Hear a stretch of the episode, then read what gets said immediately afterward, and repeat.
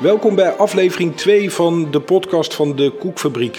Er staan hier koekjes. Dat uh, is natuurlijk erg belangrijk. We zitten op het hoofdkwartier van de Koekfabriek in Utrecht. Um, ook in deze tweede aflevering praat ik met uh, de grote man achter de koekfabriek, Arthur de, de. Uh, Arthur, we gaan het vandaag hebben over missie en visie. En dan wordt er bij mij altijd, ik heb het ooit geleerd geloof ik ergens bij een economieles in uh, HAVO 4, beginnen bij mij te kriebelen. Wat, wat, wat, wat, wat, wat, wat is het? Is dat de, de grote lijn, de bijbel van een bedrijf? Ja, ja, ik, ik, ik, heb, ja ik, ik heb dezelfde jeuk eerlijk gezegd altijd een beetje. Want het, het is uh, ja, wat corporates in ieder geval altijd terecht ook wel echt opnemen in, uh, in hun planvorming. Omdat je met z'n allen natuurlijk een duidelijk doel moet hebben. Want daar gaat het eigenlijk om. Waar wil je heen gaan? En, en, en wat ga je er allemaal, zeker naarmate je aan het groeien bent. Groei behelst nou eenmaal dat je, als je niet uitkijkt, nogal van het pad afwijkt van hetgene waar je eigenlijk heen wil. Ja. En dus het heeft wel een, niet alleen een theoretisch doel, maar ook een, een, praktisch doel. Dus is het goed om op het moment dat je goede ambities hebt, om goed voor jezelf te bepalen van waar doe ik het nou eigenlijk voor en waar wil ik heen? Ja. Nou, dat, dat zet je meestal om in een missie en een visie. En uh, dan heb je in ieder geval voor jezelf en voor je bedrijf ook uh, iets waar mensen altijd op terug kunnen grijpen. En eigenlijk is het uh, het meest verstandige, wat je natuurlijk veel ziet ook in, in, alle boeken die erover worden geschreven, dat je die zo kort mogelijk houdt. Je ziet de grote corporaties die hebben dat heel kort gehouden. Ja, dat het meteen duidelijk is voor iedereen die betrokken is, waar gaan we heen? Ja, ja en vooral omdat je dan ook als ondernemer, maar ook de mensen binnen een onderneming die er gewoon voor werken, ook duidelijk weten in hun beslissingen van ga ik A of B doen? Denken we even terug, wat is ons doel? Dat is ons doel, oké, dan gaan we daarvoor. Ja. En uh, dat geeft natuurlijk vaak ook wel rust, zeg maar. Ja. Omdat je dan heel duidelijk weet waar je heen gaat. Nou, zeg maar, de, de missie en de visie van de koekfabriek. Want, want, want uh, oorspronkelijk was het bedoeld, zeg maar, voor de mensen die eerst in de werkbedrijven werkten. Dus mensen met een aangeboren verstandelijke beperking werden aan het werk geholpen. Dat was oorspronkelijk jullie doelgroep. Ja, wij werkten gewoon, nogmaals, dat is ook, uh, bij ons is het weer, ik kan niet vaak genoeg herhaling, maar uh, learning by doing. Dus wij begonnen heel erg met de groep, omdat we een samenwerking gingen op hebben gezet met de zorginstelling, waar we in eerste instantie de adviezen voor hebben geschreven. Um, met de doelgroep waar zij vooral zorg voor leverden, was een groep van mensen met een aangeboren verstandelijke beperkingen. Een bekende daar, groep daarvan is mensen met een Down-syndroom, en die groep is vele, vele malen groter. En daar is in Nederland arbeidsmatige dagbesteding voor ge, uh, geregeld. Dat betekent dus dat ze eigenlijk uh, ooit onder Lubbers bedacht, kabinet Lubbers, dat je ze een, een plek geeft in de maatschappij door ze te laten werken. Dat heet arbeidsmatige dagbesteding. Dus eigenlijk in plaats van ze overdag ergens in een opvang te laten zitten, stuur je ze naar buiten en zorg je dat ze aan het werk zijn. En daarmee ze onderdeel van de maatschappij zijn.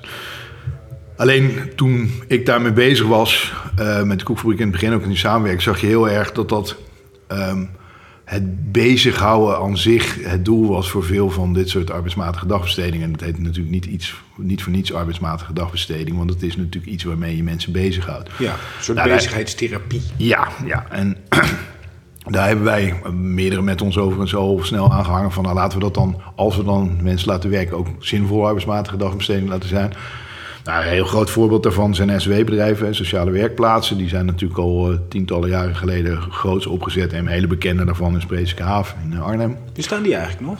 Ja, deels. Hè. Die worden deels dus uh, in de loop der tijd, omdat er steeds minder geld voor beschikbaar is, worden ze uitgekleed zoals het heet. Dus de, de groepen binnen die SW-bedrijven die eigenlijk makkelijk een plek kunnen vinden in andere soorten bedrijven of eigenlijk gewoon commercieel gedraaid kunnen worden, die worden overgedragen aan impact of sociaal ondernemers die zeggen, nou geef mij deze groep maar, want deze kan ik prima fietsen mee maken. En ja. die bouwen daar eigenlijk een eigen bedrijf mee. Dus die halen uit die SW-bedrijven bepaalde onderdelen.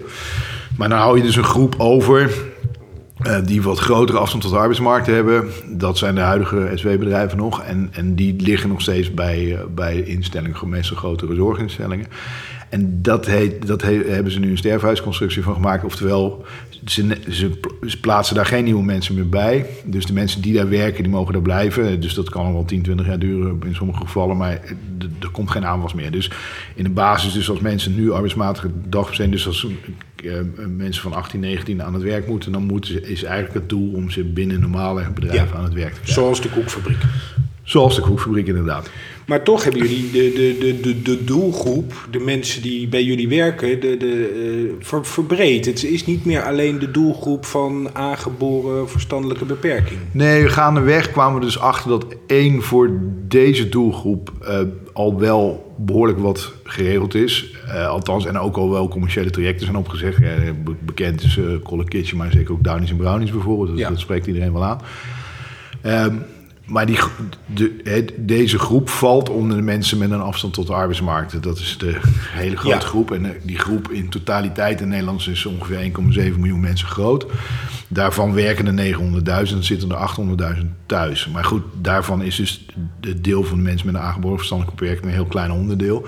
En een heel groot deel zijn mensen die hebben helemaal geen verstandelijke beperking, maar die hebben een uh, taalafstand tot de arbeidsmarkt. En mensen die uh, hier statushouder zijn geworden, mensen die uh, um, gede een, een gedetineerde verleden hebben, oftewel daardoor een afstand tot de arbeidsmarkt hebben omdat ze vaak geen kans gekregen. Ja.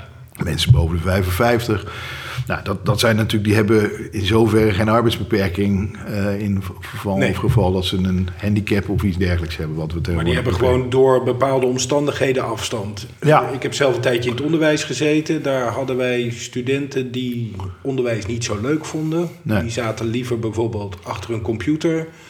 Daardoor missen ze de slag van een diploma. Boom, afstand tot de, afsta uh, tot de arbeidsmarkt. Ja, dat, dat zo, ja dat, die horen daar ook toe. Maar goed, eh, ook voor je beeldvorming. Uh, 70% van de mensen die doof zijn, zitten ook thuis. Ja, en daar, daar buiten, omdat ze misschien niet, niet zo goed kunnen horen, maar is daar verder niet zoveel mis mee, nee. zeg maar. Dus dat, dat, dat is natuurlijk best schrijnend in onze uh, maatschappij, waar we eigenlijk voor deze doelgroep ook eigenlijk alles faciliteren om opleidingen en dergelijke te doen. Dus, en dus je ook het gedeelte wat uh, zeg maar niet kan of niet wil al uit hebt gehakt. Want als ze een opleiding helemaal gaan afmaken, dan willen ze natuurlijk ook daar graag wat mee doen. En eigenlijk op het moment dat ze dat allemaal hebben gedaan, dan krijgen ze toch geen kans op de arbeidsmarkt. Dus dat is ook onderdeel geworden, die hele grote groep van 800.000 mensen met een afstand tot de arbeidsmarkt. Dat is jullie doelgroep geworden. Ja, dus nu 140 mensen in dienst, zes filialen, dus je moet nog even doorbouwen. Ja, maar goed, we realiseren ons heel goed dat we die hele groep niet aan het werk gaan krijgen. En want dat is een bizarre hoeveelheid. Dus ook daarin is onze strategie wat, wat verplaatst aan het feit dat we ook graag een voorbeeld willen zijn. Uh, naar, uh, qua missie ook uh, bijvoorbeeld Stone Chocoloni, dat je zegt, nou ja goed, je, je laat zien aan anderen dat je op, op impactgronden prima een renderend bedrijf kan bouwen. Waar je deze mensen een onderdeel laat zijn zonder dat, dat terwijl dat je wel gewoon een commerciële omgeving hebt. Alleen je, stel, je stelt jezelf gewoon in bepaalde zaken andere doelen. Dus soms kies je voor iets minder winst en meer voor arbeid. Omdat dat nou eenmaal tot je doelstelling behoort. Ja. Maar het is natuurlijk vooral ook een voorbeeld te zijn. Want ik denk dat als je die 800.000 daar een substantieel deel aan het werk wil krijgen. Dan zitten er echt wel tussen die gewoon niet willen en niet kunnen. Of niet echt gewoon weigeren iets te doen. Maar een heel groot gedeelte wil graag. Daar zijn we in de loop van de tijd ook wel achter gekomen. En dan is de oplossing eigenlijk simpel. Want als we natuurlijk met alle MKB-bedrijven in Nederland zouden zeggen... nou, iedereen die 20 mensen FTE op zijn loonlijst heeft staan... laten we gewoon één iemand eh, met een randje een, een kans geven... dan hebben we echt een substantieel deel ja. van het probleem opgelost. En daar moeten natuurlijk mensen op voortvaren... in ieder geval die moeten laten zien dat het kan. En dat proberen we nu ook meer te zijn. Dus, dus, dus want je zou zeggen, oké, de koekfabriek gaat over het, uh, de, uh, het mensen aan het werk helpen. Ik bedoel, door middel van het bakken van het koekje. Maar jullie richten je dus niet alleen op je eigen onderneming. Moet ik het zo zien dat jullie proberen ook een soort, soort, soort missionarissen te zijn... die erop uitgaan en zeggen tegen collega's van... jongens, neem ook je verantwoordelijkheid? Ja, missionaris is misschien net weer nee, gezien okay, het ja. verlaten van ja. de verzuiling, maar één slag te ver. Maar ja, ik, ik, zelf zeg ook wel vaak, we proberen ook wel het evangelie te verkondigen. Dus dat ja, sluit dat wel aan. hetzelfde, ja. ja. Dus het evangelie te verkondigen van het feit dat, dat kijk, die problematiek enerzijds gewoon groot is, maar anderzijds door de uh, verandering van mentaliteit, want dat is het, er moet door mentaliteitsverandering komen, uh, wel substantieel opgelost kan gaan worden. Maar dan moeten we dus met alle partijen daaraan mee willen gaan werken. Maar waar maak je je druk om? Ik bedoel, je hebt een mooi project met de doek, koekfabriek. Jij kan jouw deel bijdragen. Waarom zou je je zorgen maken over wat die andere MKB'ers doen? Ja, dat is een goede. Ja, kijk, als je natuurlijk impactondernemer gaat zijn, dan heb je natuurlijk een ander doel dan nogmaals alleen uh, je eigen bedrijfje en je, je, de, de, de, de, centen tellen. De centen en, en, en, en dan blijft uh, het geld niet je hoofdzaak. Dan, dan moet je jezelf denk ik een hoger doel stellen. En je, je hebt gelijk, toen wij begonnen was het vooral om ook deels wel ook aan te tonen, maar ook uh, te zeggen van, nou ja, kijk, als wij uiteindelijk de ambitie is 10 koekfabrieken in Nederland, dan hebben we 250 man het werk. Als wij bij de doelgroep waren gebleven van alleen maar mensen met een aangeboren, uh, aangeboren verstandelijke beperking, dan had je kunnen zeggen, oké, de zorg bijvoorbeeld die ervoor nodig is, dus degene die gewoon in praktijk op de vloer staat om deze groep te begeleiden, nou die kosten, noem maar wat, 50.000 euro per jaar aan salaris. Nou, als die een wezenlijk onderdeel van het productieproces begeleiden of eh, zorgen dat er een deel van de koek wordt gebakken, dan vind ik ook dat we dat deel van het productieproces aan de kosten moeten gaan bijdragen. Nou, dat betekent natuurlijk dat je dit niet zo heel veel zin heeft om de meeste van deze mensen met een grotere afstand tot de arbeidsmarkt of grotere verstandelijke beperking zelf geld te geven, want je helpt ze veel meer door de begeleiding deels te betalen, want dan maak je de onderkant van de zorg gewoon goedkoper. Ja, dan draag je bij aan het terugdringen van de zorgkosten. Ja, en dat was eigenlijk van oorsprong hè, een van de eerste missie en visies uh, die we op papier hebben gezet. Die, die, die, die waren meer richting die kant. Dat, dat, dat streefde in het begin ook na. We waren ook heel duidelijk en stellig in. We richten ons vooral op die doelgroep. En gaandeweg kwam er eigenlijk een veel grotere groep bij. Eh, ook omdat we, eh, ja, kijk, dat komt dan ook altijd een beetje uit, uit een soort van, ja, hoe kan dat nou? Want ja, het is toch eigenlijk, de oplossingen zijn niet zo ingewikkeld. Weet je, sommige dingen zijn best op te lossen. Alleen dan moet je er even op een andere manier naar kijken. En dan, ik heb een beetje een hekel aan die populistische termen als omdenken en, en, en duurzaamheid. Maar daar, daar zit natuurlijk wel een deels dit soort Ze zaken kloppen in. eigenlijk wel. Ja, er is natuurlijk wel door mensen over nagedacht.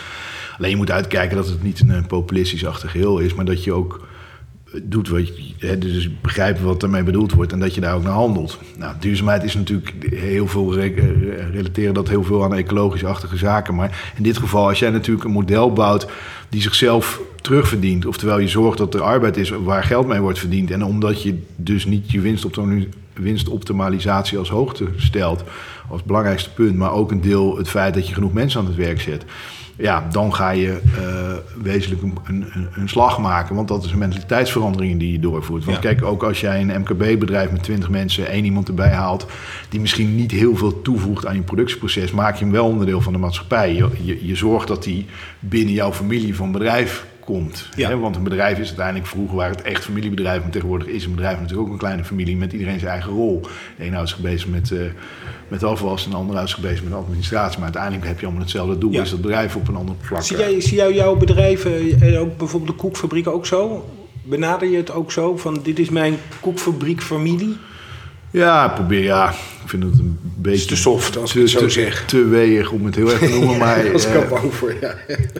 Ja, goed, maar het is wel zo. Kijk, uh, mensen moeten denk ik zich altijd uh, prettig voelen op de plek waar ze werken. En, en zijn toch over het algemeen meer bereid om harder voor iets te lopen op het moment dat ze het nut ervan zien of, of, of het er gewoon leuk vinden. En betrokken zijn. En betrokken zijn, inderdaad. Ja. En dat, dat kan ook hiervan een onderdeel zijn. Hè? Heel simpel, daar kun je dan wel weer een voorbeeld nemen. Als jij gewoon iemand met een redelijk grote afstand tot de arbeidsmarkt of met een verstandig vermogen in, in, een, in een winkel laat meewerken, ja, die zal 20% produ produceren van hetgene wat een fulltime normaal kan. Maar dat betekent nog wel dat, dat het een functie heeft. Ja. Hè? Dus dan heeft het misschien geen arbeidsfunctie direct. En dan kunnen mensen dat vrij een andere termen geven, maar je maakt wel dat dezegene onderdeel is van de maatschappij. En want je moet niet vergeten dat doordat die mensen werken, zitten ze bij koffie mee te drinken. En doordat ze koffie aan het drinken zijn, worden ze ook uitgenodigd op de verjaardag. Ja. En dan ben je echt onderdeel van de maatschappij. Ja. Uh, hoe draag je dit dan uit? Hoe, hoe staat het dan in een missie en visie dat, dat je dat niet alleen beperkt tot de koekfabriek, maar dat je eigenlijk zegt van ja, meer mensen moeten dit doen? Hoe pak je dat in de praktijk aan? Ga je praten op congressen? Lul je de blaren op je tong bij, bij al je vrienden? Hoe werkt dat? Nou, om mijn vrienden, daar schieten we niet zo heel veel mee op. maar um, maar ik, inderdaad, dat soort kanalen, ik word natuurlijk steeds... Het, het, het, is een beetje zoals ecologische zaken twintig jaar geleden al uh, een behoorlijke vaart hebben genomen. En dan, toen was je in het begin zo ook, als je bijvoorbeeld in een bio-achtige uh, omgeving zat, dan was je geschreeuwd in de woestijn. Maar op een gegeven moment wordt er natuurlijk steeds meer naar je geluisterd. En die omslag zie je gebeuren. En, en er zit, komt nu gelukkig een generatie aan van 20, 25, 30 jaar. Die, die vinden gewoon dat, dat er meer, dat bedrijven ook daar duidelijk, een functie in hebben. En dus zijn ook de high potentials, dus de, de mensen die, uh, die verschil kunnen maken, die vinden ook dat een bedrijf ook daadwerkelijk een verschil moet maken. Dus en je ziet ook een omslag naar bedrijven als uh, Google of uh, en misschien nog wel groter van Heineken en ABN's naar dat soort bedrijven. Waarom? Omdat ze gewoon vinden dat winstoptimalisatie uiteindelijk niet het enige moet zijn waar ja. je voor gaat. Dus eigenlijk is het een heel makkelijk verhaal, want iedereen kent het verhaal. Ja, maar het moet toch redelijk. Kijk, je merkt heel erg dat als je het ergens vertelt, eh, dan knikt iedereen ja. En vervolgens gaan ze natuurlijk allemaal terug naar hun bureau. en gaan ze over tot de orde van de dag. Precies. En, en ergens moet dat natuurlijk ook echt een omslag teweeg brengen. En dat doe je denk ik wel echt door het weer te doen. dus doordat je zelf een bedrijf bouwt op deze grondvesten en daarmee aan de slag gaat en je laat zien dat met deze met impact onderneming je, je vervolgens ook een renderend bedrijf neer kan zetten. Ja, gewoon uh, practice what you preach en laat het gewoon zien. Ja. Uh, waar, staat, uh, waar, waar, waar gaat de koekfabriek heen? Want je wil het laten zien, dus je wil, het, het is gegroeid, want, want inmiddels zijn er dus zes vestigingen. Ja. Um, moet je dan ook meer vestigingen hebben om niet alleen meer mensen aan het werk te helpen, maar ook het aan een breder publiek te laten zien? Ja, kijk, wat, wat we proberen met de koek, en dat doen we door winkels ook neer te zetten. De winkels zijn meer uh, onze concept stores, zoals we ook wel zeggen. Hè? Dus aan de bedrijfseconomische kant en de marketingkant, omdat je zegt, ja, daar vertellen we ons verhaal. Hè, de koek is natuurlijk, het gaat om het verhaal achter de koek. Hè? Ja. Daarom, vandaar ook een podcast, want dat betekent dat je het verhaal achter de koek kan vertellen. Want het gaat niet koek, koek uh, alleen over koek praten, dan waren we denk ik nee, nog wel uitgepraat. Dan waren we wel met de recepten klaar. Ja. Um, dus, en dat doen we met die winkels hetzelfde. Dus die winkels hebben een dubbele functie. Eén, uh, geef je mensen, hè, tien werkplekken heb je ongeveer, dus er kunnen 25 mensen ongeveer in de winkel werken, want ze werken bijna niemand werkt fulltime.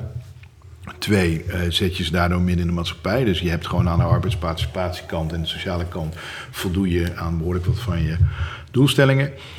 Uh, maar anderzijds draag je ook uit van hetgene wat je aan het, aan het doen bent. En dat is natuurlijk het bouwen van een merk, zo heet dat nou helemaal. Dat doet Nespresso ja. bijvoorbeeld ook in binnensteden. Die, die winkeltjes, als je daar naar binnen loopt, snapt iedereen wel dat die paar doosjes die, aan, aan cupjes die ze daar verkopen, daar gaan ze de unie van betalen. Maar goed, ze laten wel zien en vertellen hun verhaal. Nou, dat willen wij natuurlijk ook heel graag in die winkels doen. En dan zeg je, nou ja, goed, als je dat als hoofddoel hebt met een basis die bakkerij en zegt, nou, we, we zitten nu op zes bakkerijen, we willen ongeveer naar tien dan heb je een, een soort van landelijke dekking en straal je heel erg uit daar wat kijk, je wil zijn. Daar kijken jullie ook naar, naar die landelijke dekking ja. van uh, we moeten nog ergens in Limburg, nog in Noord-Holland. Ja, dat is voor ons logistiek wat ver, maar, okay. daar, maar we zijn uh, wel inderdaad, uh, Eindhoven is, staat hoog op ons verlanglijstje, Haarlem gaan we sowieso heen, Den Haag zijn we aan het kijken en bijvoorbeeld Zwolle of Deventer, daar zijn we nog een beetje aan het, aan het twijfelen. Maar dan heb je een soort middenstramien van Nederland ja. waar je, waar je allemaal winkels hebt staan. En dan zou je natuurlijk vanuit, eh, noem maar wat, Zwolle ook de stap naar Groningen kunnen maken. Van Eindhoven nog verder naar, um, naar Limburg. Ja. Uh, maar goed, wat je er vooral mee bewerkt, is dat iedereen die in de, die in de grote steden, winkelsteden komt, de koekfabriek een keer ziet. En daar binnen kan lopen en kan zien wat je doet. Waardoor je natuurlijk ook gewoon ja, je boodschap aan het vertellen bent. Ja. Want dat is uiteindelijk de achterliggende gedachte. Want, want jullie verkopen, jullie maken die koek in die koekfabriek. Daar ja. wordt het ook verkocht. Ja. Maar dat is niet de enige manier waarop jullie koek verkopen, toch? Nee, 5% tot 10% van onze koek wordt maar verkocht in de winkel. En de rest gaat eigenlijk allemaal business to business. Dus eigenlijk de productie die in zo'n bakkerij is, dat is uh, tussen de, een beetje afhankelijk van de plek, maar tussen van 3 tot uh, 600, 700 kilo per week. Die wordt eigenlijk gewoon geleverd aan bedrijven. En dat vooral uh, aan een aantal grote bedrijven waar, die, die er overigens ook nog aan het woord komen. Maar dat zijn dan cateraars zoals Albron en Sodexo ja. en Formaat. Anderzijds uh, grote congrescentra, een jaarbeurs, uh, MEC in uh, Maastricht is net aangesloten. Maar ook niche-klanten zoals we dat noemen. Oftewel klanten zoals ASR en PwC die zich normaal... Of Ortec is een heel mooi voorbeeld. Ja, dat zijn geen bedrijven die normaal... Ja, dat is een grote ICT-ontwikkelings... Okay kantoor, die, die, die ken je misschien wel als je over de, vanaf Utrecht over de A12 naar Den Haag rijdt. Vlak voor Den Haag zie je aan de linkerkant heel groot Oortec. Okay. Dat is heel bekend in de, in de ICT-ontwikkeling. Ja, die zijn natuurlijk normaal gesproken helemaal niet met de koek bezig. Eh, maar die doen het vanwege het arbeidsparticipatieve. Want wij zeggen, ja, elke vijf kilo die je per week afneemt bij ons... heb je eigenlijk één iemand één dag mee aan het werk. Maar is het dan ook zo dat je tegen die bedrijven zegt van oké, leuk dat je onze koek koopt, want daarbij draag je bij aan die uh, arbeidsparticipatie. Ja. Maar jongens, uh, jij zit toch met die mensen aan tafel als je die koek gaat verkopen. Jongens, uh, is het ook nog een idee om iemand in dienst te nemen? Nou, dat, die boodschap proberen we natuurlijk te verkondigen. De, de, de zijn dus dat is ook een moment waarin je dat kunt ja, ja prediken. Ja we blijven. Ja, ja, ja, ja. Dus dan je, je bent op die manier inderdaad wel je evangelie ook aan het vertellen. Hey, alleen zijn kijk, een oortekbedrijf is natuurlijk relatief lastig om met een bepaald deel van deze doelgroep te gaan werken. En zo heb je architectenbureau, is ook lastig. PwC, lastig. Maar goed, er zijn er genoeg. Kijk, wij zijn bijvoorbeeld ook met de grote eh, bakkerij aan het praten. Dat als je op een gegeven moment, kijk, na tien bakkerijen stoppen wij met verder bakkerijen neerzetten. Dan zeggen we gewoon, en als ons merk dan verder groeit, dan worden we meer een marketingbedrijf en, het, en een bedrijf wat het verhaal vertelt. Dan dat we daadwerkelijk nog meer een productiebedrijf zijn. Dat betekent dat we onze koek, want dan groeien we verder boven onze bak, uh, capaciteit, productiecapaciteit, dat we die gaan afnemen bij uh, andere bakkerijen. Maar dan gaan we die bakkerijen natuurlijk wel vragen en niet verplichten, want dat vind ik niet dat dat past. Uh, om hun bakkerij ook wat socialer te maken. Nou, daar hebben ze eigenlijk tot nu toe dacht ik altijd, nou, dat wordt pas echt monnikenwerk, dat wordt pas echt evangelie prediken. Maar dat valt heel erg mee.